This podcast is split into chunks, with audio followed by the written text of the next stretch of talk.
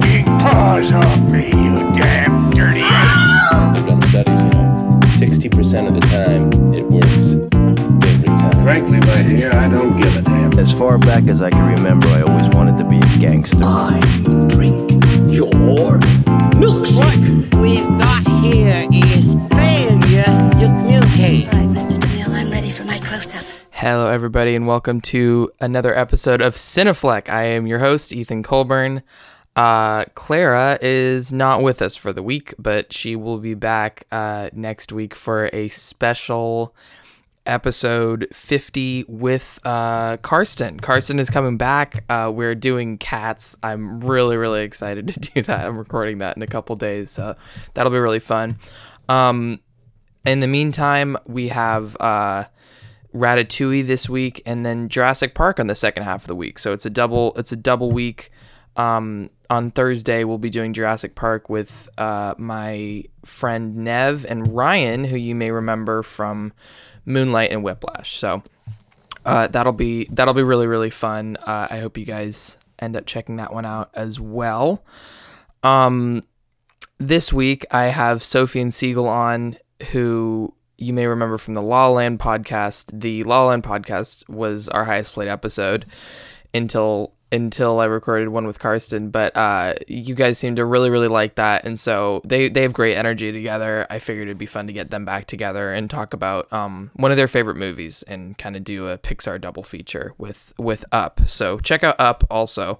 If you haven't uh, listened to that episode, I put that out last Thursday. Uh, I'm pairing this with a Bordeaux. So they just seem to drink a lot of wine in this movie. Uh, it seemed appropriate to drink wine. So, and a French wine seems very appropriate. So check, uh, I guess, I guess I don't really have a recipe, but uh, check out my social media. I'm just going to plug that anyway, at Cinefleck Pod on Instagram and at Cinefleck on Twitter.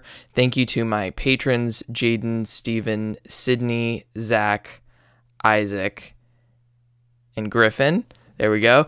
Um, if you want to be a part of my Patreon, uh, check that out at Cinefleck. At, uh, sorry, patreon.com slash Cinefleck. Without further ado, let me throw you into this week's episode. I hope you enjoy.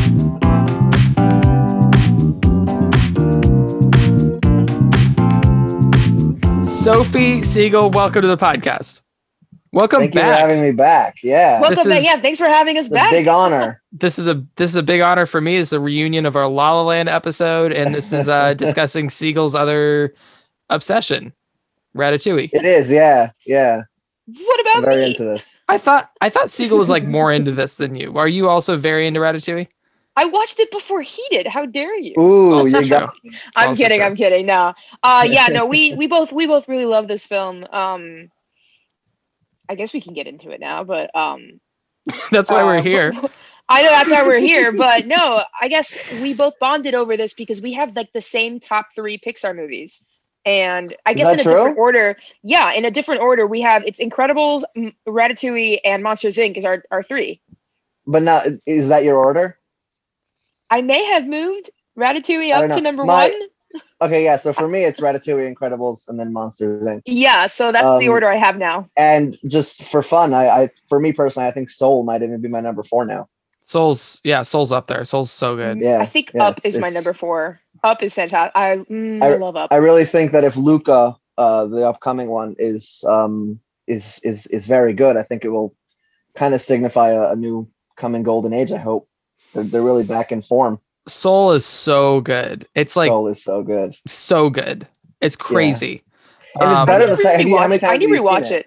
I've only seen it once, but I, I gave it. I've I gave it a five. It out of Personally, five. It was better the second time uh, because Ooh. you can't. I don't know why. I just I, I knew what the emotional uh, like climax of it was, and so I felt it the whole time instead of just at the end, and oh, it was man, amazing. Okay. It was amazing the first time. The second time, I was I was just bawling throughout. Honestly. Oh, that's awesome. That's awesome. yeah, uh, that's yeah. No. Well, that that definitely means that you guys are both Brad Bird fans then, because he does. He yes, does, huge. Yes. Uh, you, you know, so. I saw him. I saw him in San Francisco. He did a he did a talk with Noah Baumbach. I went to a Marriage Story screening, and they and he interviewed Noah Baumbach. That's oh a my very God, that's interesting. A, that's pairing. The coolest thing I've ever Which, heard. Okay, the only thing the only thing I was kind of upset about was the audience was like not very into Brad Bird. Like, so they're like, and please welcome like Brad Bird, director of The Incredibles. And I was like, oh my God, it's oh my Brad God. Bird. And everyone was just kind of like, okay, like, because they're all like, you know, because, like old people right, because, that are in a Marriage Story. Like, and they're like, exactly. That's why it's such a weird pairing. They have such different fan bases. Well, Brad Bird's like, like based in San Francisco, which is why I think he did it. But still, yeah. Like, uh, it's very, but, yeah. I mean, he also did one of the Brad better uh, Mission Impossible movies. And Tomorrowland. Yeah. And he did Tomorrowland. Yeah, we don't talk the about Iron that. Giant is like the big non-Disney one yeah, for me yeah, that I yeah. love. Iron Giant is great. Wait, the Iron Giant's not Disney? Warner Brothers. Wow. Warner Brothers. Oh wow, I did not. I was not aware. Which of is that. Technically no, it's not Disney. I don't know. It's Disney part Fox. No, no, it's very much. It is yeah, it's very much not Disney. Yeah. Um. So Sophie and then Siegel. What was your, what? What were both of your like guys' first experiences with this movie? I'll let Siegel go first because it's shorter. All right. Oh, am I shorter? How do you know that? Um, I, it was, I'm, I'm making a stupid assum- assumption. Um, so, so Ratatouille was one of the one of the earliest uh, introductions to to movies, to cinema, whatever you want to call it, uh, that I had as a child. I had like this this tablet or whatever, and it had three movies on it: uh, Incredibles, Ratatouille, and Despicable Me. Uh, and I think at one point, um, I think at one point, Kung Fu Panda was on there. Uh, it got deleted, but but uh, I, I would watch I would watch Ratatouille, Incredibles. I probably saw them like sixty times before I was twelve years old, or even. Uh, and yeah, I just saw it again and again and again. And then seeing it recently, I was seeing it in such a different light. I never realized how how much it does, which is which is why I think it succeeds so well. Is that it doesn't seem like it's doing much uh, at what it does when they say when they say for all ages. It really is one, something that I think embodies that so perfectly, because kids can see it and see the story of a rat becoming a chef, and it's so exciting and it's a great story. And then adults can see it as a uh, look into the world of, of the arts and, a, and, a, and the different ways of approaching making it, consuming it, critiquing it, and understanding it in so many different ways. And I think when they say all ages, it really it does something, so does a lot for all ages, more than just being watchable for any age. That's, That's a, a great point. way to put it. No, I good love point, that. Siegel. I like the way yeah. you said that. All right, Sophie. So I guess for me, for your, for I, your longer answer than mine, it's probably the same. uh, so for me, I think I first watched it in theaters in two thousand seven when it came out with my sister. And like you said, as a child, I guess we don't understand the bigger picture.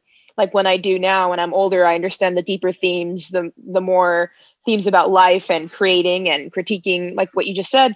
But when I was a child, we're watching this in the theaters and we're like, oh, it's a rat that wants to cook. This is awesome. And he's using a uh, human's hair to control the human to make food. It's awesome. So cool and creative.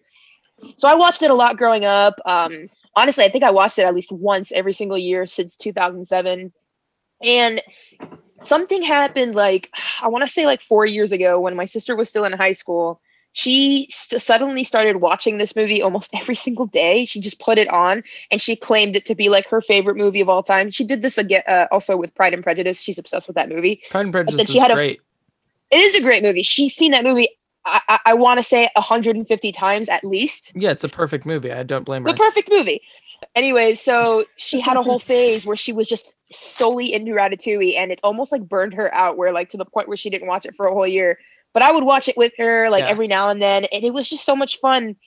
And when I got a Letterboxd recently, I decided to rewatch it last year after not having seen it for a while. And I went into it with like a fresh uh, set of eyes. Like I was like in my re- critiquing. I was like, I'm an Anton Ego now. Like I can critique this movie and see what's up. And my my experience with the movie has gone up like all over the place, but it's mostly been like the, an incredible experience. Um, no pun intended, I guess. I'm I'm not sure if you guys have noticed the same thing. I, I like don't know. I don't know if this is just kind of an opinion of mine or if this is a general thing, but I feel like this movie for a long time was kind of considered lesser, was kind of considered lesser Pixar, and then I feel like in the last couple years, it's kind of had like a resurgence amongst like people our age being like, no, no, no. Like Ratatouille is like one of like the hmm. top tier Pixar movies. I'm not sure if you guys have noticed that, or if that's just like something that if I'm just like in different film crowds, but I feel like for a long time, this was sort of like lesser Pixar. I, I haven't noticed it. I guess it kind of makes sense to say that at the age when the people who grew up on Ratatouille became the ones controlling yeah. the narrative about it, that it would make such a resurgence. I haven't noticed that it, it, it wasn't popular at some point, but I wasn't like super into the whole uh, okay. scene back, back when you're talking about that. It might not have been. I, I agree with Ethan where, like, for a while it was just kind of low-key just a Pixar movie. Yeah. Like, people were like, oh, Ratatouille, a rat, sure. Yeah. And then once I got a letterbox, or I guess once I got to college and then I got a letterbox, there's just been this huge praise for Ratatouille. And yeah. as, like, a lot of adults our age, they, like, have this obsession with Ratatouille. Like, oh, it's the best Pixar movie. It's just, it, it's, it's so amazing. And and it, it talks about so many things. It gets deep. It's, it's, it's awesome. It's about a rat, blah, blah, blah. And I see their point. Like I, I, I it, is, it is about a rat. Yeah. It is uh, Remy the rat. Yeah. Um, but yeah, I agree with you, Ethan. I, I, I've noticed that. Like, like, for instance, like in critics' eyes, I think, I think Up is like superior to Ratatouille. Like it got much better reviews. It had more Oscar nominations. But like, I mean, I put out, I put out like an Instagram poll amongst my fans, and I think it was like seventy-five twenty-five Ratatouille. So that that really wow. surprised me yeah. too. Given you have given smart think, fans. Yeah, clearly. Um, does anyone want to give a brief synopsis of the movie? So there's this this rat, and if anyone calls him Ratatouille throughout this podcast, we're going to have an issue because his name is Remy. Uh, and he uh, he is very into cooking, and he is part of this whole big colony. Uh, and he speaks English, apparently. He reads, at least. Um, and... And they, he, his family and whatever, because of his uh, passion, are forced out of their initial colony. And they, he finds out through this whole running away that he's under France, and he starts uh, going into this kitchen, and he, he, he, he helps out with this soup, and then is caught in this kitchen making this soup. And through that uh, interaction, is is it gets together with this guy named Linguini, who wants to cook but is not terribly good at it. And I'm not doing a great job here, but. No, you're doing great. Too detailed, but we'll see what happens. We'll see. You're judging me still. Uh, no, and, I'm not. I'm no, I'm so I'm you're so invested. It's supposed to be. I'm so and, invested. Uh, this sounds like a great movie. It is, right? I hope they make this one day. Uh, and they and so he they learn somehow through the hullabaloo of the kitchen that he's able to control Linguini through tugging at his hair, and then he ends up becoming uh, so good at it that he takes over the kitchen. And then the critic named Anton Ego, who's a very, very legendary dude, but also a very negative dude. Uh, he he he he decides to. Well, how how far are we going into this? All the way to the end? No, you don't have to go all the way to the end. It's just all right. To give a and synopsis. Then it becomes a battle between. Yeah, I don't know. I went too far, but we're good. We got it. We got the movie. yeah, we got through fair. some of the movie. Yeah, we got through, we got through a lot of very specific details. I love how you're just introduced to his love for cooking by learning about um, Gaston, and then also is, is that is that right, Gaston? Uh, Gusteau. No, Gusteau. Yeah, oh yeah. I was like, Gusteau. Wait, what is not Gaston? Gusteau. Gusteau. Gaston Thank is you. from Beauty and the Beast. You're right. You're right. Gaston is from Beauty and the Beast. So Gusteau, you're like introduced to Gusteau, and then. I love I love those scenes early on where he's trying flavors and like he's seeing little things like little lightningy. It's very it was very um no, it was very Fantasia eats... to me. Yeah, oh, it was oh, very that. Fantasia yeah, yeah, yeah. where he you can yeah. see what he's feeling in a very very right. uh, abstract visual way, and I love that. That was really because cool. It it just it just seems very modern to me, and I, lo- I right, love. Right, it's that. very it's very classically animated, and then those scenes come in and they're very almost. More immersive than just watching the story. You're really experiencing it in a more avant-garde way, if you will. In general, this movie still looks incredible. For right, it really it doesn't yeah. look dated at all. Especially, especially in comparison to a movie like I think, like Cars and The Incredibles both look slightly dated when you look back. Incredibles still, looks extremely dated. I do they agree still, with that. They still look good. I just like this movie looks like crazy good. Like yeah, it looks really, new. really good. It came out looks yesterday. like it could have yeah. been done two years ago, and yeah, yeah, yeah. totally. It, it's it's fabulous. It's just the the vision. Oh my gosh, the animation is stunning, especially the the detail they captured for what Paris looks like. It just yeah, makes me want to go to I, Paris. When he when he goes up and he's like, "Well, I've, I've been under Paris the whole." I got like teary eyed all this time. I've been underneath Paris, and then you hear. The song, yeah. the main theme, just oh, soar. Oh my God. You just get, you get chills. If you don't get chills during that scene where you just oh, pans over that. Paris. Oh my God. It's so I beautiful. Love that so much. Yeah, Are you ready beautiful. for my minor nitpick, or should I bring it up later? No, do it Go right now. It. Get Go it okay. get it over with. Minor nitpick, and I and I did clear this with Paige because you know you know I, I, I had a couple nitpicks for about time that were a little like nitpicky, and Paige, you know, you guys were like, this is That's ridiculous. Fine. Minor yeah, nitpick but we, here. We defended it. Yeah, you defended it. Sewer networks are designed to flow out of cities. There's no way that you get from a su- like a sewer network from from the suburbs France right into the city. They're all designed to like get away from the city such that the city sewer networks don't get overwhelmed. So that town this would have a sewer network and you wouldn't get into Paris that way. This is fair. I'll allow it. Actually, there's an exception in Paris. Oh, because it's Sophie does the not sewer, allow it. The sewer, I am a civil engineer. This is my this is my major. I this forgot you're a civil engineer. I mean, I didn't really learn a lot about sewers, but you are correct. They are supposed to flow outside of the city and not mm-hmm. because you don't want, yeah. But with Paris, since it's well, you don't want. City, you're making assumptions now. Because it was such an old city, the sewer system was so old that they had to keep like they, I guess they had to build around it. Um, the sewer networks are actually right below the city of Paris. That's true. I think yeah. I read something about it, but like that's there's a reason yeah, why Ethan, you just, he was you able to go about right the above of the architecture. That's your problem here. You, it you, goes you, no, you, it goes way into just like the site development of it too. It's crazy. Oh wow. That's interesting. So would that but would that include like the exurbs? Because like the, the place he's in is very countryside. It's not even like suburbs. It's like countryside. It's like a cottage yeah. and there's would, no would, other. It's a little bit. It's I guess it's a little outside of Paris for sure. But remember, that, it's super old and a European city. It, that that stuff's been around for a long time. They would have been like south east of the city. So like da- like up Seine from where where okay. he was right because they want to flow sure. into Paris. Yes. So flowing into Paris, like would you have sewer networks that extended that far out of the city to the point where it looks like a, a typical countryside? Or well, at that would point, the sewer networks be like so old that they'd want to just like include inner I, I Paris? think what we're missing, I think yes. we're missing the main point that he goes from this from this like river area. We don't know where he, he takes this turn uh, right the right and the left. He takes the left one. Uh, and he goes down. We don't know exactly which way he ends up. We don't know if this is he he, he he's going. The water's taking him, and he st- He goes onto the side at some point. It could have continued going out of the city, and he just stopped in the middle. Remember, there's a lot of sub. Prob- probably Ethan, there's a lot through. of sub sewer networks be- besides like the main one. There's a lot of like right, side ones right. too. Interesting. Okay, my thought was that like stormwater drainage would likely flow into the Seine before it got to Paris.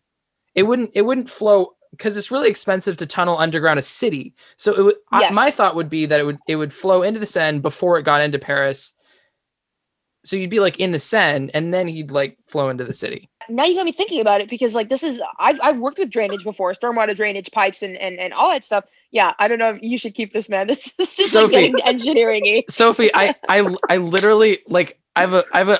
I've told you this before. I know I've told you this before. I have, I have like an odd passion for city planning. Like it's a yeah. really weird thing. I love like traffic exits. I like watch YouTube videos on like the most efficient traffic exit. Like a very I literally like... that is my job. I, know, I work with like... traffic every single day. do you do you install double diamond interchanges? Um, I well, we haven't really or diverging couple... di- diverging diamond interchanges is what I I've mean. done. Uh, we've done um, oh, that a, a half a half clover a half. Clo- uh, we haven't we've done a half clover field interchange. We were st- talking about stormwater drainage. We're talking about, storm we're talking about traffic interchanges. We did a good we did a good ten minutes on stormwater interchanges. I just meant that to be a, I just meant that to be a side point. Oh my god, I'm so dead. Okay, so you, could, up, there's a way you I can just look lot. at it like, as like a bonus feature. And then, Just, just move move this part and add it at the end. Like, hey, if you want to stick around. Yeah, if you want to stick around about- for a conversation.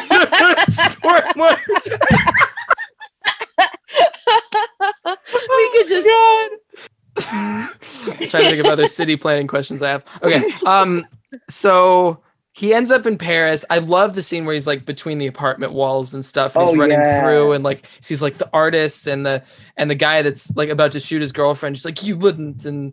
And then, then they start making ooh, out. Ooh, gunshot goes have, off and he runs back and then I like, oh, something, that seems like a really have, toxic relationship, by the way. Yeah, Sophie? I have great, something yeah. interesting to point out from that scene. So there's um I'm on this Reddit page called Movie Details.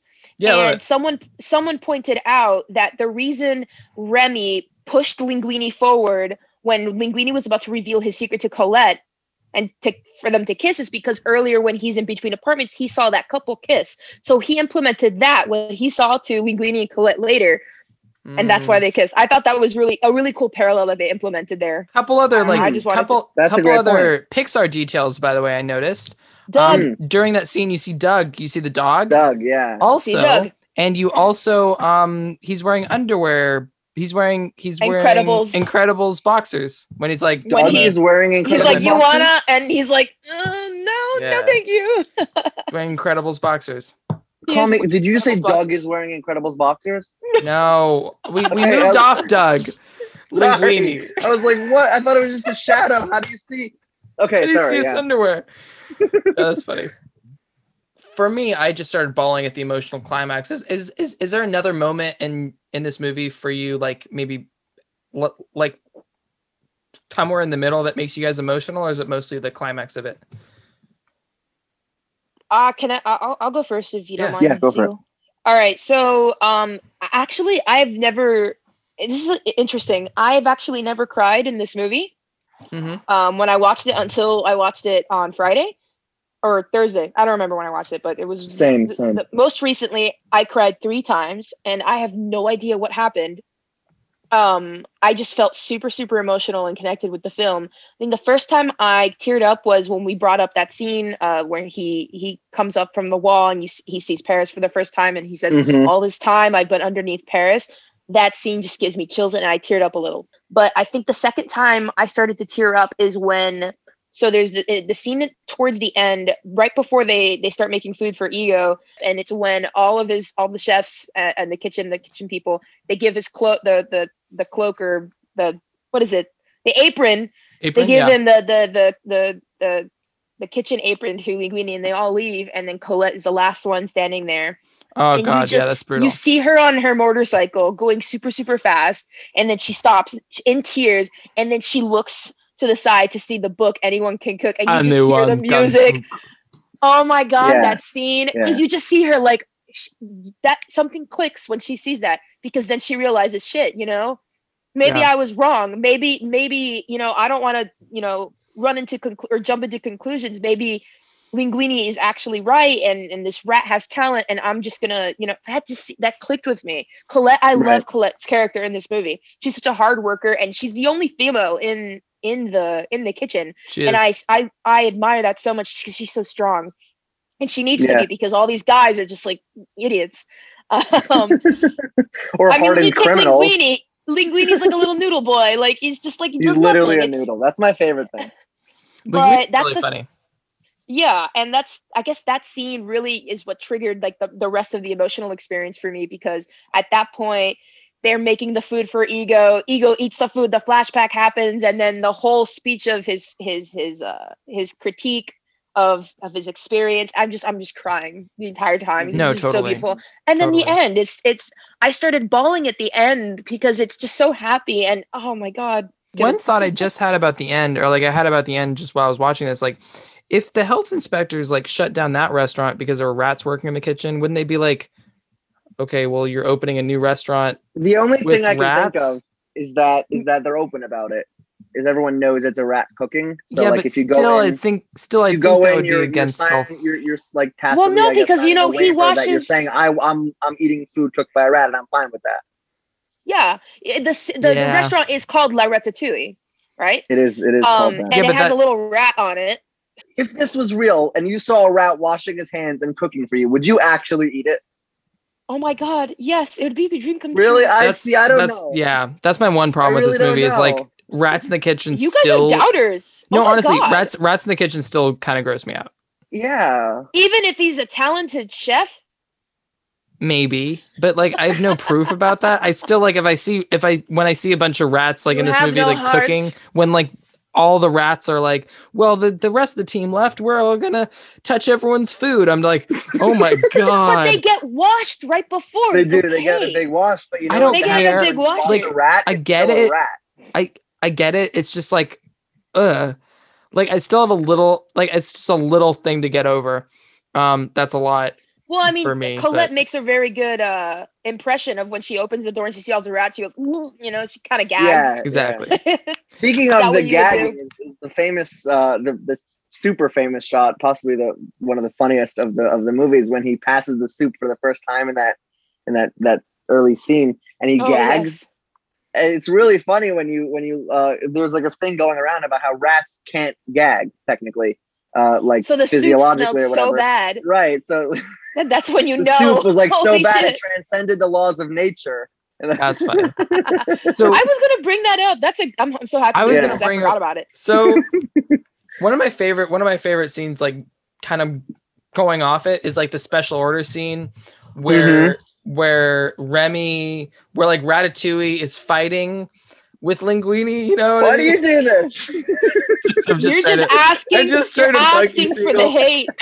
But yeah, like Linguini is like trying to like fight his inner instincts to like actually follow the recipe, and like Remy has his own ideas. I just love that. I just think that scene's really well coordinated. Wait a minute. I don't yeah, think I think that no. one of the biggest strengths of the movie is is the coordination almost. Linguini moves like a literal noodle. Um and just mm-hmm. the way yeah, that's why it's so easy to control him. Yeah, that's a good point. I actually didn't think of that. I just, I thought, I think, I just, I just love his movements. But that's a great point. That yeah, that's when they first noticed it, is when he ducks him under the the tray in the kitchen, and he's like, "Wait, how did I just do that?" And then they go to the bathroom, and they're like, "He's tugging at his hair." But but the coordination in the kitchen, it it it plays up the the the hecticness, however you say that, of it, while also being so coordinated that you can follow, and just it's so wild, but it's so coherent in a way.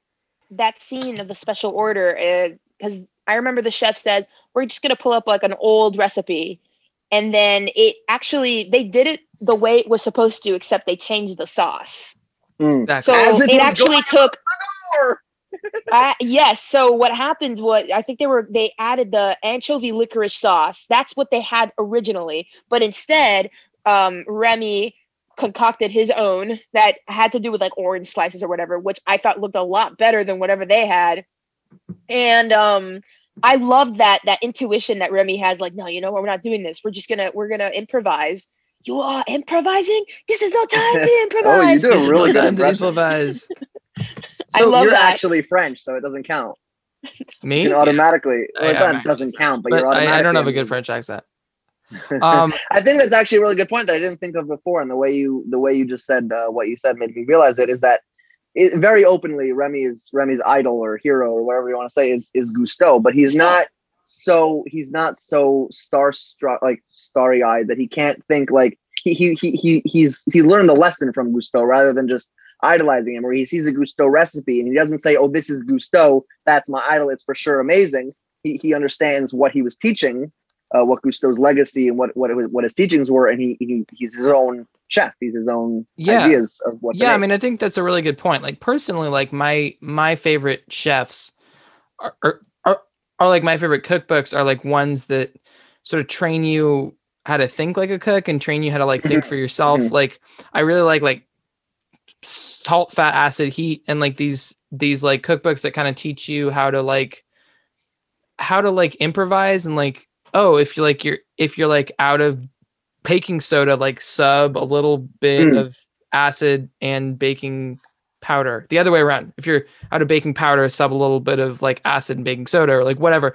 But but um like that sort of teach you how to like improvise and and sort of construct meals and like what's behind constructing a recipe as opposed to just giving you a bunch of straight recipes. And mm-hmm. I think you really get that in this movie where like like um like like like I think I think Colette says at one point like like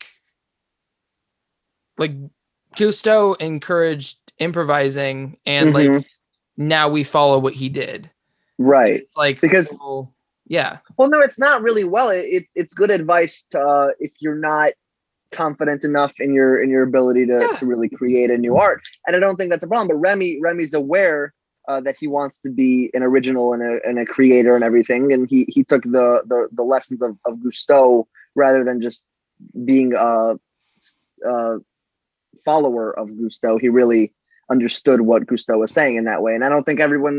I'm not saying everyone who's learning from someone should do that, but everyone who's on a level to do that Uh, it was really, it was a really smart decision of the, of yeah. the movie to make him. Good point. And he, I love how Remy, at one point when he's talking to his uh, imaginary Gusteau, he says, "Yeah, anyone can cook. That doesn't mean anyone should." And I love, I right, love how he right. said that, because in the end, it's completely. I don't know. I th- I love how he's just very cynical and and and he questions everything in the beginning. One um, and then once he gets into the kitchen, he tries to escape, and that brings back to the scene where we actually first see him use his skill and passion. Because before, we saw glimpses when he made that mm-hmm. mushroom lightning thing, and right. he was looking for whatever spice. I think it was saffron in the kitchen. Saffron, yeah, yeah, saffron. Uh, Saffron's but, essential. Saffron would yeah. be great with like a mushroom cheese thing, by the way. Just, just yeah, the movie knows what it's thought. Talking like about. That, that was like, that was a good call on his part. That was a good call. Anyways, no, but I love that we see um, Remy in action at first when he, when he's making the soup, or when he's fixing the soup, and the song that go- I'm, I'm always going to bring the score, because the score backs up everything, but the score that plays in the background, that's when we like, it, it's, it's one of the best scenes. It just shows, it shows off Remy's talent and what he's doing and what he loves, what, uh, what he loves before he gets caught. And it's just, it's a fifty second scene too. It's and very it's, jazzy. And, and yes. And it's so easily recognizable. Yeah. And it's one of the most memorable scenes of the movie, uh, one of the most memorable moments of the movie, in my opinion. It's almost as if the song inspires people to go out and create and get excited about cooking. Mm. And every time I watch that scene, I kind of want to make something, even though I know it won't work. It's just, it's it's awesome. It's make just something. Pure. Do I it. Love that. I love I that think, scene. It's like a small scene that I really love. Yeah, for if sure. I could, if I could change directions a little bit, I think that my main uh, takeaway from my my most recent watch is that. And this is this is not like, whoa, this is amazing. This is fairly obvious. Is it's not it's a movie about cooking, but it's more a movie about about the arts uh, in general, and it uses cooking um, like as a metaphor for the whole experience. But you can translate it into any facet, uh, if you will, filmmaking. Um, and you have you have Gusteau, who's like, let's say the original. Uh, I'm gonna say you're gonna get upset, but uh, this is what I was thinking. You have Gusteau, who's the original, like Walt Disney. He's an original. He's a creator. He's and then you have Skinner, who's kind of um, the Bob Iger of it all. Who's who, like he says. Uh, who, that's I, I wrote down funny. Funny. Quote. That's I wrote funny. Down the Siegel, that's quote. Funny. Wrote, easy to cook, easy to eat. Gusteau makes Chinese food Chinesey, where he's just putting out uh, easily digestible things that are guaranteed to make money. Corn dogs of the film industry, if you will. Um, remakes of The Lion King or whatever uh, that are guaranteed that are guaranteed to make money uh, and are very easy Holy to produce shit. And very easy to make. Um, and then you have you have and then and I thought that the the time that we meet both Linguini and Skinner at the same moment, you see Linguini just wants to be there. He's excited to be a part of it, even his lack of talent. And Skinner's almost offended by this. He's almost he's he's he's he's like, uh, like insulted by by the he does not think first of all that a guard obviously makes a point to make sure.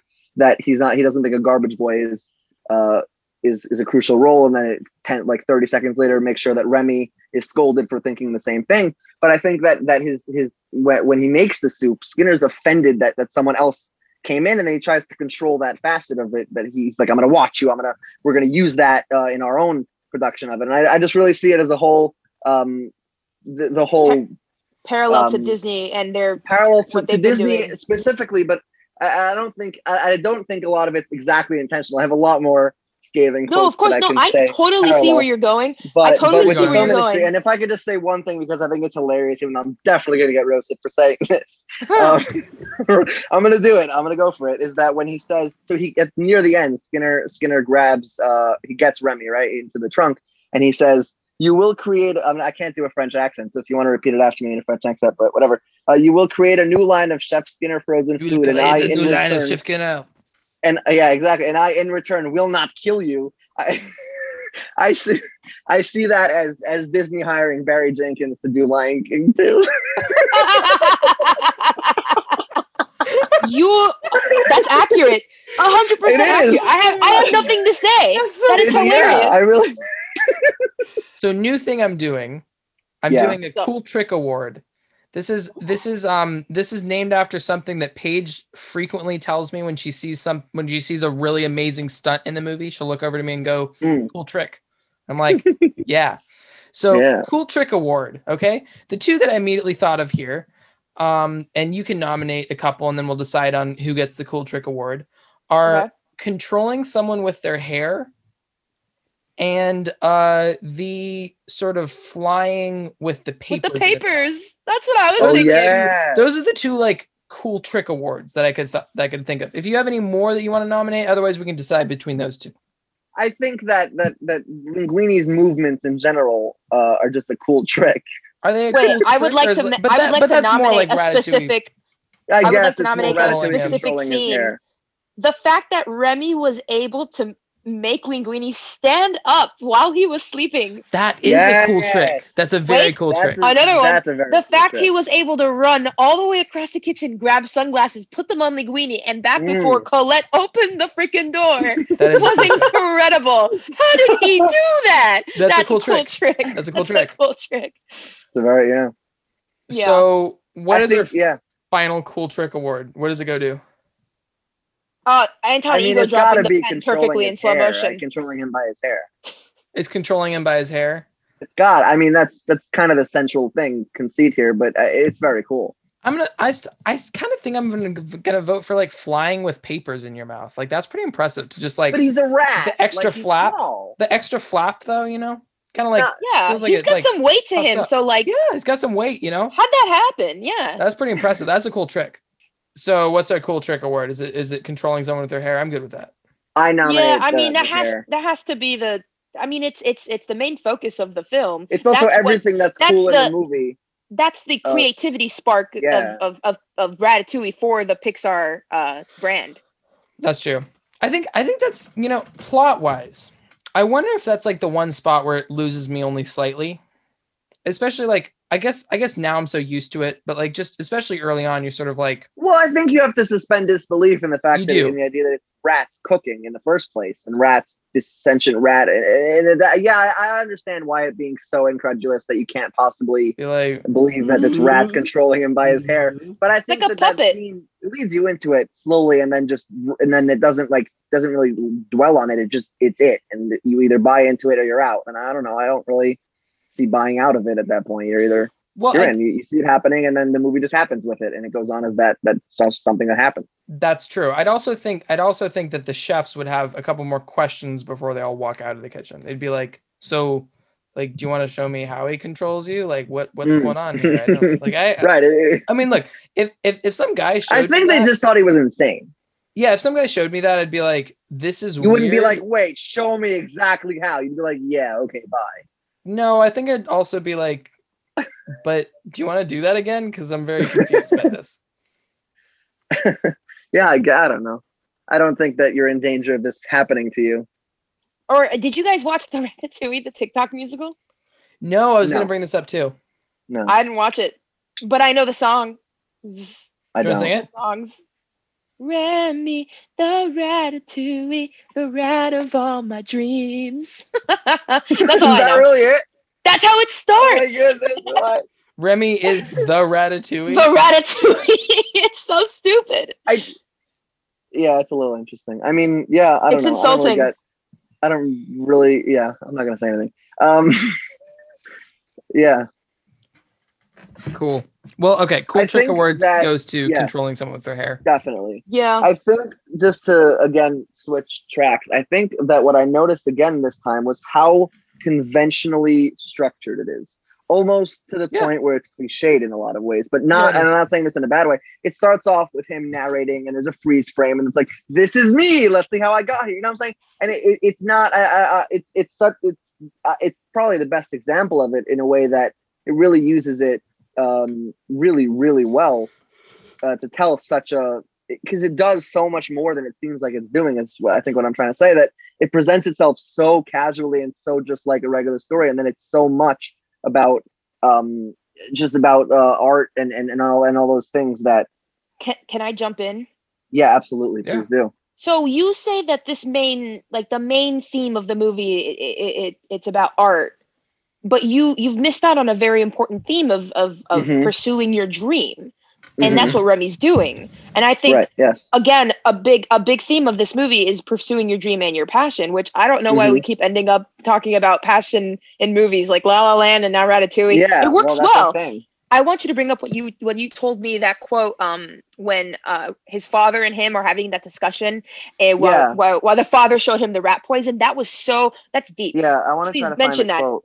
Yeah, that's talk a, about that, it. That is like a deep quote. Because I know his father's basically throughout the entire movie, his father's very concerned about him being around humans. He's so, he's so, um, I guess, caught up in the fact that, you know, family's really big and they have to stick together, because if not, then they're going to get killed by the real world, because the real world hates rats. They think they're disgusting. Mm-hmm, and yeah. especially in a place like Paris. First of all, there's another yes. quote, two, two very underrated uh, scenes and dialogues in the movie. The first one is when the in the opening narration where he's talking to his brother, talking about his brother Emil, and he says, "He doesn't understand me, but I can be myself around him." I really I love, love that. that. That's a really solid so casual. Quote. And it's so, yeah. that is very good. Um, and the other one is when his father uh, takes him to that pest control shop or whatever, uh, and they have a, an argument outside, and his father says, "You can't change nature," and he argues, "Change is nature, the part we can influence." Uh, and he yeah, that was like starts, profound. He starts walk. It's a great quote, and then he starts walking away, and he says, "Where are you going, son?" He says, "With luck, forward." It's oh so man! Good. Oh, it's I just got. So I know. I was. I was thinking about that. oh so, my goodness! So, so I knew you were going to bring this up, because tangent off that. Um, so like when I was, I must have been like in kindergarten, and I was obsessed with B B C's Walking with Dinosaurs. Did you guys ever watch this?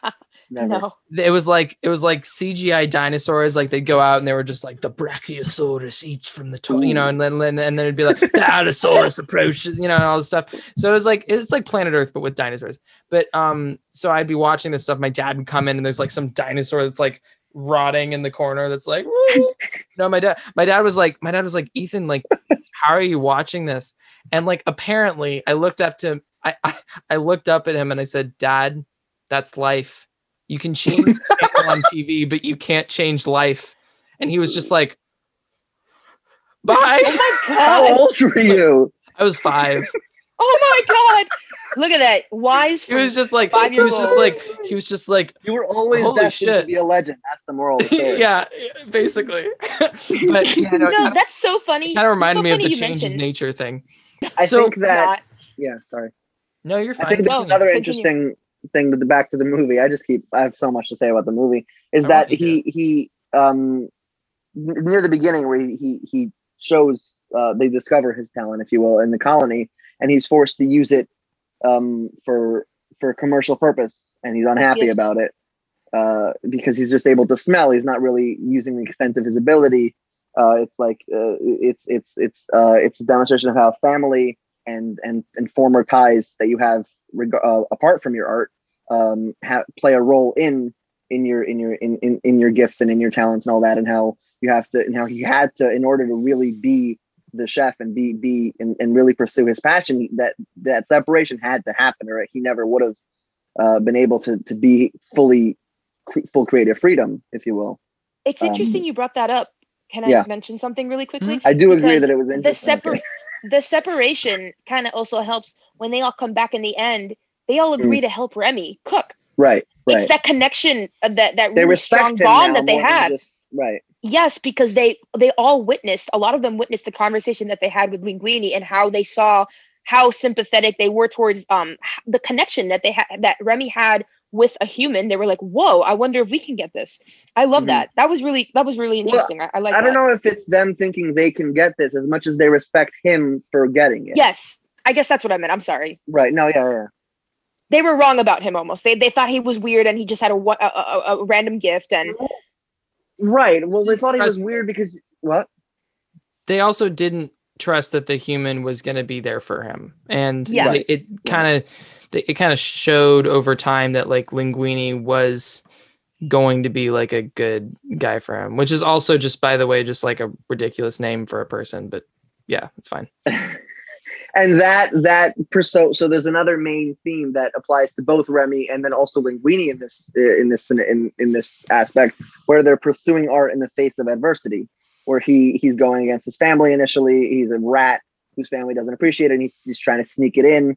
And Linguini is trying to to pursue it, even though everyone's like, you you suck at it, uh, don't do it. And they're able to come together uh, and and by by being together reconcile both of their their their the uh, both of the backlash to their attempts and and overcome mm. it in a way in, in like that.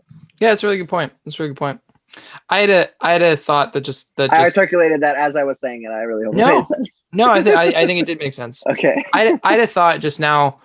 Which is just that, like, I um, I think like for a G-rated movie, for like a kids movie, it does a really good job at like explaining the importance of sort of, of just language and sort of how we, how we express things, in the sense that like, I love the way over the course of the movie, the, the, the, the simple sentence, anyone can cook, is mm-hmm. just breaking, is just broken down over time. So you have like, well, maybe, maybe anyone can, but it doesn't mean everyone should.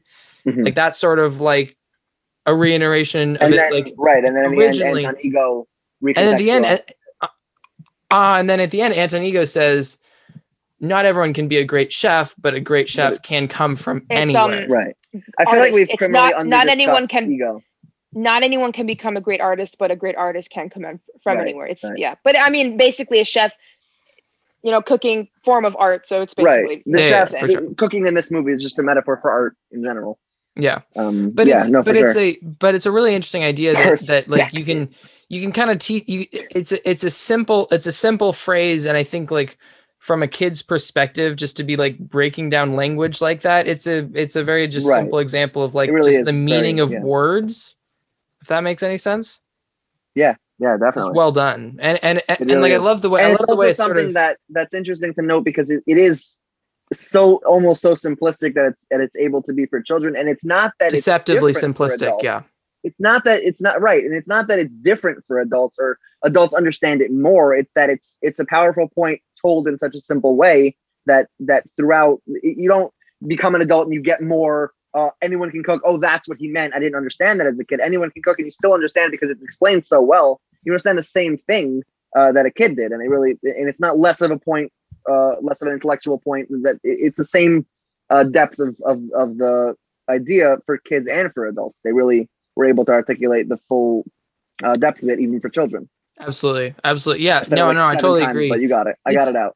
no, no, it makes sense. I mean, like it, it's it's it's interesting to me that a movie like this would have like it basically has a thesis statement. You know, there aren't many movies that have like mm. a thesis statement. Right. That it's like it puts up front, like anyone can cook. That's its that's its thesis statement. And then and then it and then it breaks it down. It gives you an example. It presents counter arguments. Like it it it really like like I mean that that opening that opening news footage is basically like an introduction paragraph. You know what I mean? Mm-hmm. And then, right, yeah. and then you really and then you really get into it. But I mean, it's interesting the way it just continues to return to that like thesis. Right, it really is almost a film essay. It's mm-hmm. interesting. In, yeah, in, in, really in some ways, yeah. Yeah. I just, I don't know. Um, yeah, I like that. So what's like your favorite performance in this movie? Like voice performance? Gotta be Anton Ego. Yeah. Okay, good. I'm glad, I'm glad we're yeah. in agreement oh. on this. For so me, he, it's Patton. For me, it's Patton Oswalt. Yeah, Patton Oswalt Remy. also kills it. I just, sure. I had no idea who he was until after Ratatouille mm. was a thing, and then I looked at him. He's a comedian. Yeah, no, he kills it. Yeah, he's I had no idea. He's, he's really he's funny too. Comedian. Yeah, yeah. And I love his. The sound of his voice just brings me calmness for some reason, and I always hmm. hear Remy when I hear him. So I think that's funny. Uh, if, if you but get yes, the and, chance, go ahead. If you get the chance, um, he did a guest spot on Parks and Rec, and they asked him to like filibuster their like their like. heady council hearing. Wait but a minute. What season is this?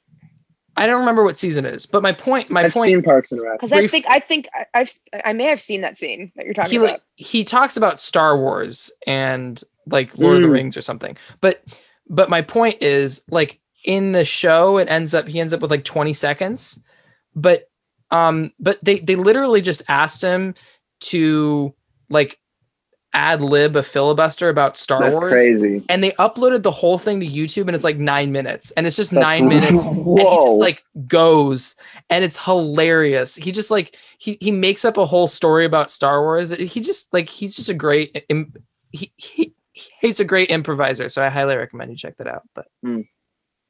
uh cool. yeah cool. I will definitely check that out. Thank you for letting us know. That's that's pretty cool. I'm definitely I'll drop in the out. chat. I was going to so say, think, um, yeah, Anton Ego's a great performance, but I bet you guys didn't know that.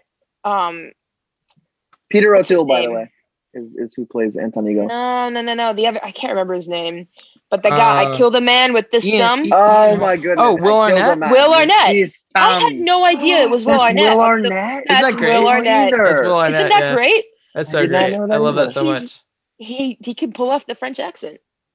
So I, I think uh, we mentioned briefly about about the final scene being so emotional, oh, uh, but we haven't actually we haven't actually discussed it. Uh, so I figured you want me to make a synopsis? Well, I wanted to, I, I wanted to get into synopsis of the last scene.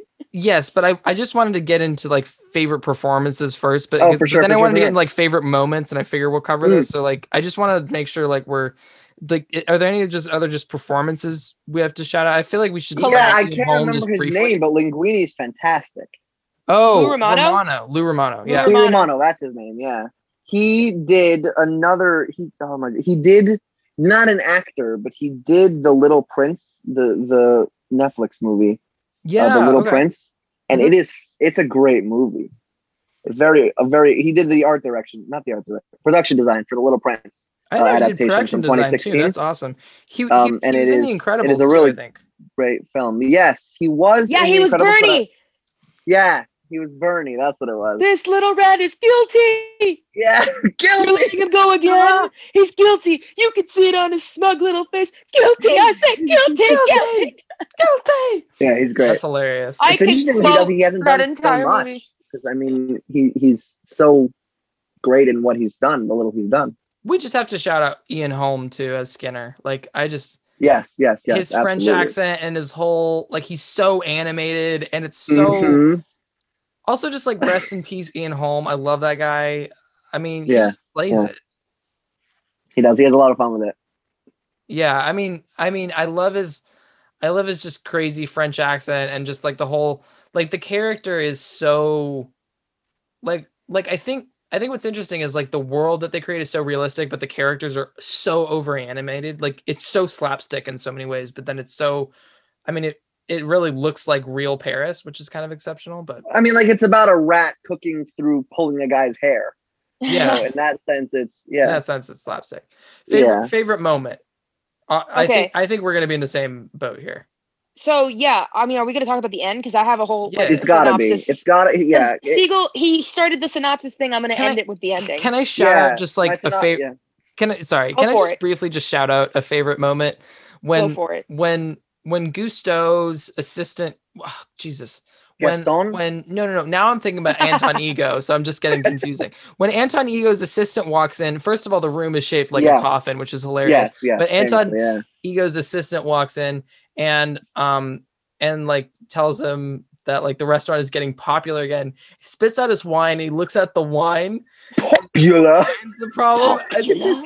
That's, yeah, that's, that's a pretty great, great like, scene. It at his kills wine, me. Like, I, I love the yeah. glance at his wine as if that's the problem. I just right, yeah. I love that moment so much. That's all. That is an underrated. There's a lot moment. of it's details like that. I think another underrated moment. Speaking of moments with wine, before we get into the final moment, um, is I think that very few films get the effects of alcohol correct like Ratatouille does in that scene where he's interrogating him, and Rat- everyone's like, "Well, why?" As a kid, I was like, "Well, he's drunk. Why didn't he just say everything?"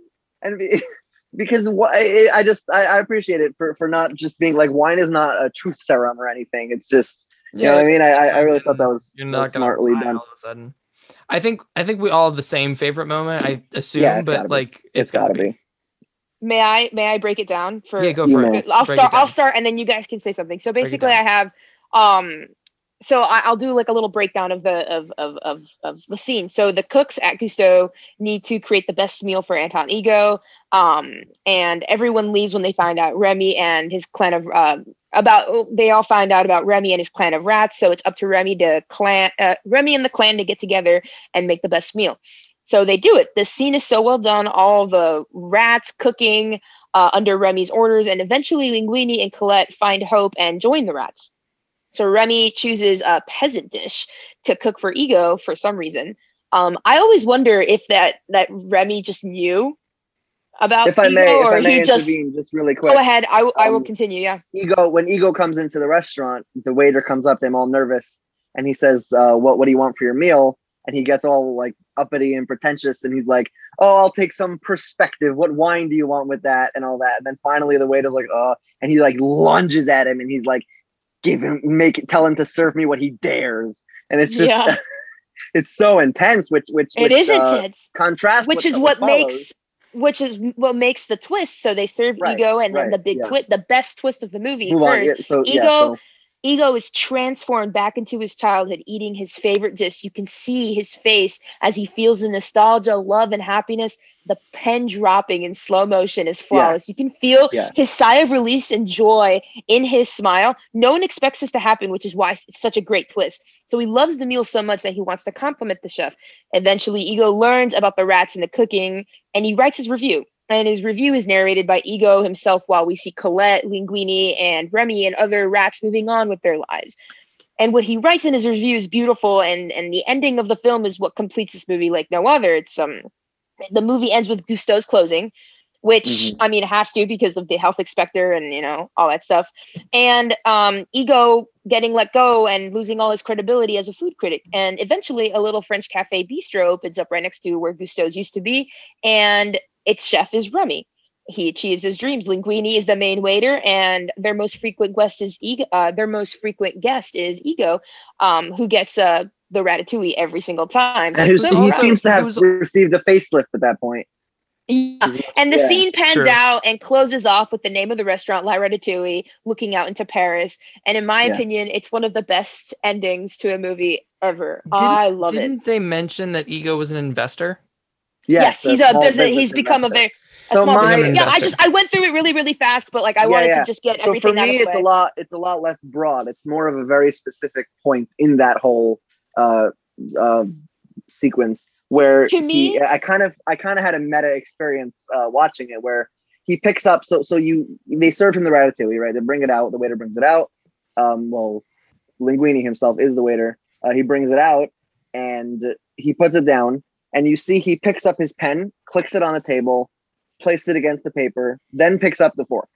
And if there was something about that. Uh, that that that moment uh, that they were showing about how the way a critic approaches, uh, if we're going to take it out of food, the way a critic approaches art is he comes in not to just enjoy it and, and just have fun with it or just appreciate it or just like it. He comes in with, with his pen against the paper, ready to judge it, ready to not not in any form of anything. And then he, he picks it up and then he picks up the fork and he takes a bite, transforms him back to his childhood, reminds him of, of why he why he loves what he loves so much and why he went into it. And he drops the pen. That's not what matters anymore. And he just gobbles up all the food. And I kind of, I, I, I was, I honestly was like kind of like lost at at that moment. It was so, so like it hit me. Uh, but I kind of had a meta experience with the movie in that sense, where I was like, I know I'm doing the podcast. I'm gonna watch Ratatouille. I picked up my phone, I opened the notes, and I was like, I'm gonna write notes while I watch it. Like, like he was doing. He put down, he picked, he put, put the pen to paper before he started. And then the movie started, and I was like. I was just like, just kind of lying back with like this big smile on my face, and I put my phone down, and I, I did write some notes and things I want to bring up, but it was more just, just enjoying it as, as the child, like I was when I first saw it. It was, it was really amazing. Can I mention something? I'm gonna, Absolutely. I'm gonna, I'm gonna, I'm gonna, I'm gonna also mention. So I participated in a Pixar trivia match that one of my friends wrote. We do a lot of trivia, and I took notes for every single Pixar movie. Hmm. Even Ratatouille, but I for each movie I had like ten plus bullet points. For Ratatouille, I had three, and that's it. I stopped taking notes after fifteen minutes. I just watched. What, what was the good was Ratatouille so... question from that? Um, I feel like it was a while ago. Yeah, yeah uh, I'm fun. gonna have to get back to you on that because I don't remember. Ethan, what are your uh, thoughts on the final sequence? No, I mean, if that is, is your, I, if that is your favorite moment. No, it's definitely it's definitely my favorite moment. I mean, there's a lot of there's a lot of moments that we haven't talked about, like, you know, just shut so up many. and eat your garbage is a great line. Like, there's so many. There's just a oh, lot of. Wait. A lot of oh my goodness! I have to bring up possibly not more than that because that moment really. Uh, but but there's a moment where he says good. He brings okay. So it's right when he when when Skinner sees the shadow or the silhouette of Remy in his togue, right, and he brings Remy outside. And then he goes back inside, and Skinner's like, "Ooh, got your togue," right? Because he thought he was gonna catch him, and he, he drops Remy outside uh, on the on the little napkin that's shaped like a that that that, that looks like a picnic table with a oh yes with you the grapes. I sent I sent this to Sophie when I was watching, and for some reason, it, it, the the detail of this was just I remember this for always. This is one of my favorite things. He's just he, laying he takes there. a grape, he he he eats half the grape. And then it, what's left, since he's a small rat, is like a is like a wine glass, and he, he sips it, and grape he juice. squeezes it out, and then he and then he eats the rest of the grape and throws away the stem. And I don't know, I love and that. And he moment. looks so happy. That's a great like moment. Laying down, just content, with lying back. And... With, yeah, like oh, oh it's other great. other um other minor moment. I love when she's describing uh, the sound that bread that fresh bread makes? Yes. Symphony of crackle. Just a, a symphony of crackle. They're really good. I love that. I love that so much. Yes, so yes. that's that's just there, there's a lot of really Pretty solid good moments. That sounds this way. I mean, I like, love I th- it. I think you're a part comment- of us now. We we we wait. We. I think the commentary on just critics in general is interesting. I mean, all of us are, you know, have like a Letterboxd following, and mm-hmm. like we're like we're not professional critics, but I think there's something where, you know, there's a there's an urge amongst that community to be critical and to like, right, right. And to like, you know, try, try, try to like take yourself out of it and like observe something. And, mm-hmm. you know, I, I'm someone that I'm someone that just on Letterboxd, it's partially just because I know the movies that I'm probably going to like. And so I seek those out, but I have a really high rating skew. Like I just give a lot yeah, of yeah. positive reviews. It always, it's always bizarre to me when people are so skewed to the lower end, but yeah, no, it's true. It's true. But, but I mean, I think, I think there's a lot of commentary on like, I mean, I mean, there's that, there's that line that you quoted on our La La Land podcast is about how we thrive off negative criticism. Yeah. Off, off like, which is fun to read and criticism. Write. But the truth, but the truth of the matter is, or I forgot the exact quote, that the, the average piece of junk is worth more than our criticism designating itself. Yes, exactly. Yeah. Exactly. No, it's, it's so good. So, so it's, so it's like, for me, like, you know, I've, I, I'm trying, I'm trying to be more critical, you know, of like the movies I'm watching, but then I'm like, yeah, if I'm enjoying something, I should just enjoy it. And I should just like mm-hmm.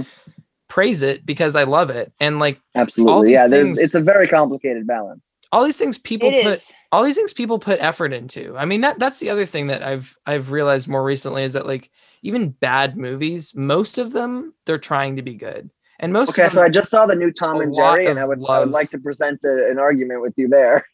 Okay, so so so I will I will present uh, true. I mean, fair. I will I will present a ca- counter argument though. Like I I remember, I remember when um, Dax Shepard had the movie Chips that came out. Mm, mm-hmm. of Chips, and it like I never saw it. It just it got personally not a fan. It got bad reviews, and mm-hmm. and it um. it flopped at the box office. And so I was just like, I'm not going to check this out. But what was, what was really interesting to me is when I was listening to him on a podcast before it came out, and he was very like, I really hope this does well so we can like make a franchise of this and like mm. stuff, because like, I'm, I'm really, really pulling for this movie. And I like, I, I've, I've like a lot of faith in it. And it, it sort of opened my eyes to the fact that like, even movies that are designated bad, like they just have a lot of, a lot of heart and like someone put behind in a lot them of, for sure. And any movie, no matter how bad it is, like it, it just takes, it just takes someone like a lot of effort to make. And that, that well, I think really no matter how bad it is, is a bit of an overstatement, but generally, yes. No, I mean, because like, again, because again, again, the Tom and Jerry movie. But I mean, The no. Room was hard to make, and like Tom and Jerry was like hard true, to make. True, true. It wasn't like it's I don't like know. It was, yeah. No, I mean, yeah. It's, everything requires. I think I think it's important to notice that we're all speaking as uh, pseudo critics, if you will. But that, critics, that yeah. to notice, to note that criticism does have a place in the arts.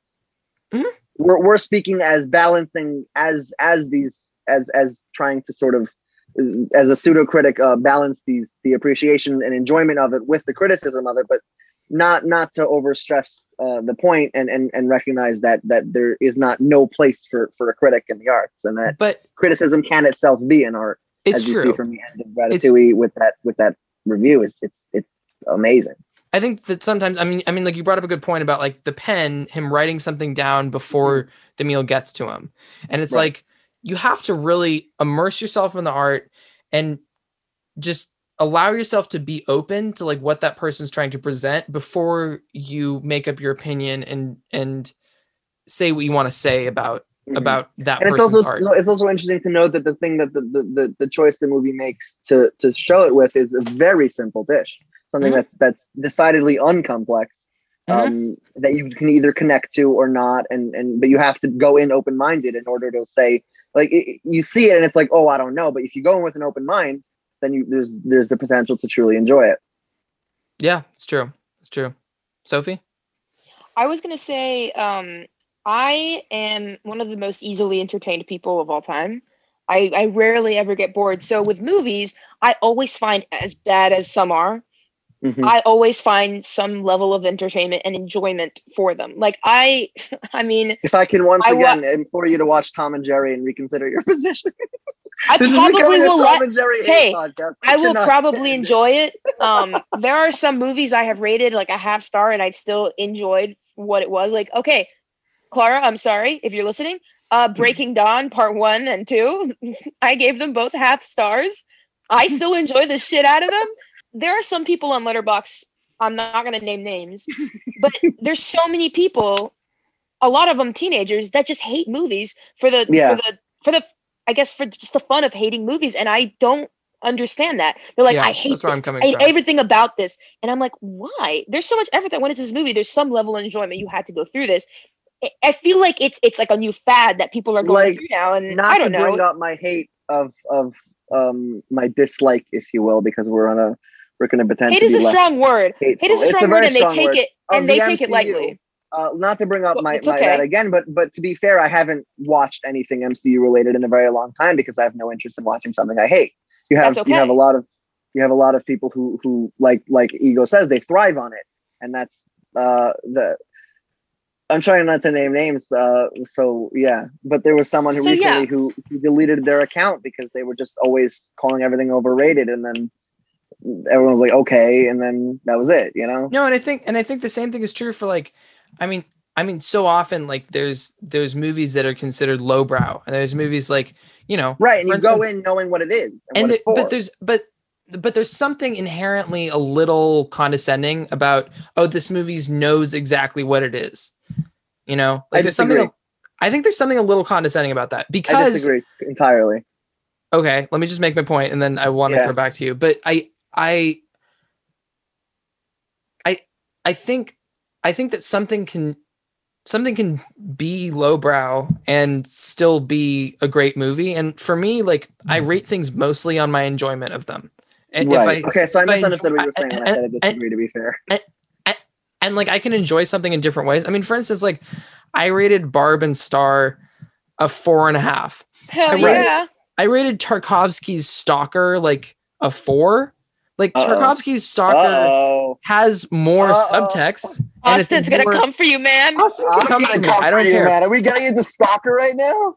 My point, my point is like, my point is like, Stalker is like more subtext. It's more interesting to me. But like to me, I thought Barb and Star worked really well, and so I think, I think there's, I this, think that there's just this about idea. That. This is a very important point that I want to bring up. That people like to gatekeep fun. I actually had fun watching Stalker. I enjoy getting philosophical, and yeah. I found the experience to be enormously fun. I have fun watching Kaufman, as depressing as it gets, um, yeah, and sure. all that. Uh, yeah, I think that that a lot of people have fun uh, watching. Like, I also have fun watching twenty-one Jump Street or Popstar, Never Stop, Never Stopping. It's a different kind of fun, but it's I find them both experiences to be to be enormously fun.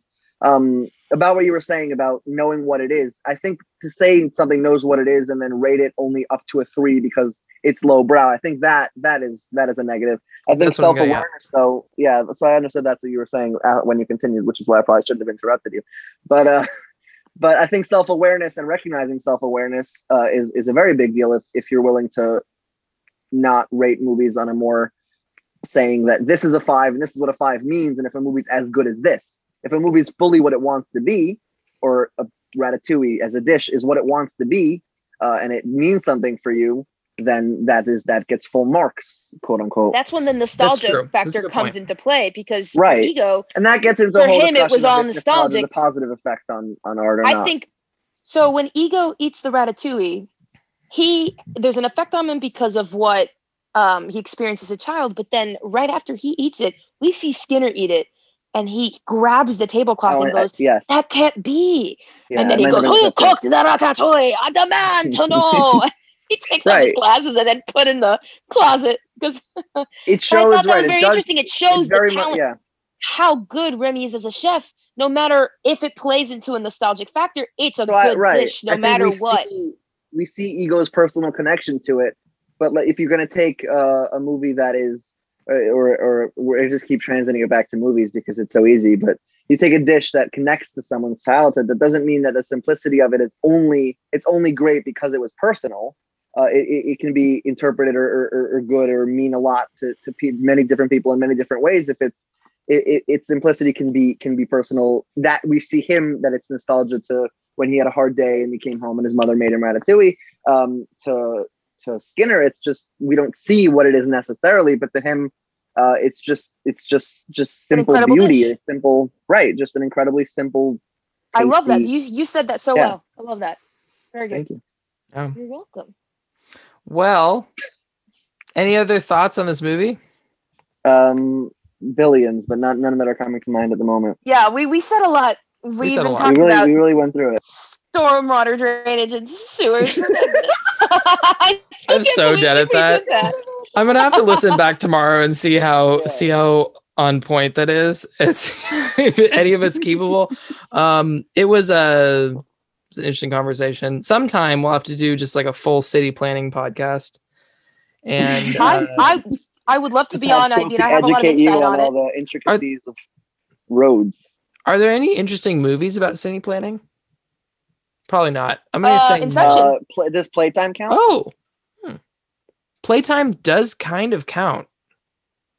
Kind of. I mean, you would just watch mm. Parks and Rec. That's all about Parks and Rec. Yeah, yeah, yeah. Parks and Rec's definitely about city planning. Um, I'm trying to think of a movie that actually involves like constructing stuff around cities, but that's not. I can't really think of anything right now off the top of my head.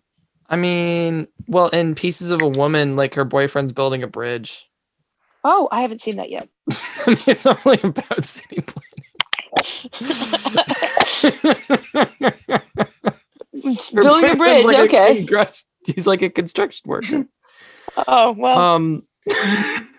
Anyway, oh, uh, it's we don't we didn't have to get back into it. Like, I'm was... sorry I mentioned it. We well, how do we end this? Can we do a quote? What you do know, you think of? Okay, I think? did. I did promise an M C U quote. After all, what that. Are, wait, wait, what are wait, your thoughts Ethan, on what are your thoughts on malls and how they how they're incorporated into like da- like like mass developments and how they're like incorporated into like downtown areas? How is this happening? You know, this is really interesting. You brought this up because they were a huge thing in the eighties when they spiraled all over suburban America, but now they're in the downtown areas. Yeah, indoor malls. You don't really see them. You're right. You're right. You, you see really downtown malls. This is my point. Yeah, I love that. I think they're awesome. You think they but work well? Parking sucks. Parking sucks because it's so expensive. If it's in a garage or on the street parking, they want money, and that's how they get it, is that they make you pay for parking. But isn't isn't it great that there's a movement towards like pedestrian only streets and like pedestrian yes, only areas? I love that. I think that's really great, especially with high density. Oh my god, I'm so sorry. See, you're taking off your earbuds. We need to stop. We're, we're gonna oh have to do a whole. I'm so dead. I'm talking about city planning. I will literally sit down for an hour and talk about like city planning, transportation, anything. So exciting! I mean, that's what we do, so we could do that. We'll plan it, though. We'll plan it. Siegel, he is um, so done with us. What Siegel? is what is your uh, quote to wrap things up here? All right, so this is a quote from the movie Ratatouille, and it's a conversation. It's actually a scene uh, right before. Uh, it's uh, right in between. Um, it's the special order scene, and I wanted to reenact it with the uh, voices and stuff. Yes. Is that okay? That's great. So the Ooh. waiter barges in, and he goes, and I quote, "Someone has asked what is new. New? What should I tell him? What did you tell him? I told him I would ask. What is all this blabbering about? Someone has asked what is new. New? What should I tell them? What did you tell them? I told them I would ask." That was a great French accent. That was a great French accent. That was amazing. That was really good. What? So that's my that's, so that's my good. thing. I think that's one of the best uh, conversations of, of chaos. It just radiates chaotic energy, and I love it. So I wanted to that's do amazing. it. Very chaotic. I love. I thought you could only do Colette, but I was wrong. You can Dude, do all I I, lo- I I I didn't know I could do that, but I think it's a great scene, and I guess I me and my sister quote that scene all the time to each other. So I had to do all the voices, and it was pretty hard because they're all male voices. They all sound the same. No, you did great. You did great. That was really solid. Siegel, what's Thank your quote? You. My quote is from uh, Iron Man three. I don't know if there's a. Is it when Iron Man says, "I don't want to be in the M C U anymore because it's just a massive cash grab and I don't like Bob Iger"? Is it that? My main my main take on Thanos is I was rooting for him just because I hope they would all perish. But my quote uh, from from Iron Man three is that when what's the guy's name? The villain in that movie? The Mandarin. Sorry, I'm butchering this. The Mandarin. I was going to say the Mandalorian, and I was like, that's not it. Oh, my um, God. So the Mandarin, he gives the address, right? He, so there's a bunch of reporters outside his uh, secret house or whatever, his big house. I don't remember exactly. Yeah. Um, and he gives his address, and one of the reporters asks him, he's like, do you, uh, do you mean that? He's like, I said it, didn't I? Uh, I forgot exactly, but, but the line is, I said it, didn't I? I mean, can, oh, can I quote you on that?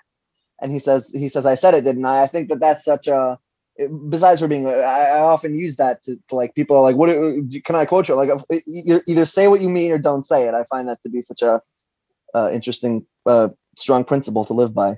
I, interesting. From wisdom from the M C U. I, I hope so. You're, I hope you know you're being recorded right now, Siegel. I don't want. Yes, I yes, you, I am like, aware. Please let me I'm know aware. If I should redact. You know, you know what is, you know what is ironic. Last podcast, you did ask me to take something out. Did I? Oh, I did. You're right. I I'm not did. Gonna say I what it is. I'm just gonna. I'm just gonna. I'm just gonna call you out for that. I'm gonna ask after we record what it was. It wasn't so even something I said. I it was something you, you said. No, but you. you I, I think I brought it up. Oh, you all said it. I think. So I think I know. I'm not gonna say it, but I think oh I know what you're talking about. Okay, yeah, okay. This was this was out, this, this yeah. was really fun, you guys. I texted him after. I was like, you have to take that part out. Okay, yeah, yeah, yeah. Right. Okay, Th- this no, is really oh fun, God, you guys. Ethan, Ethan awesome, thank yeah. you so much for having us back on. This is so fun. So Anytime. Chaotic, but so fun. It's so chaotic. Such great, a lot of guys. It was a lot of fun. Always, always chaotic. Always a great time. Always a fun time. Thanks, Ethan.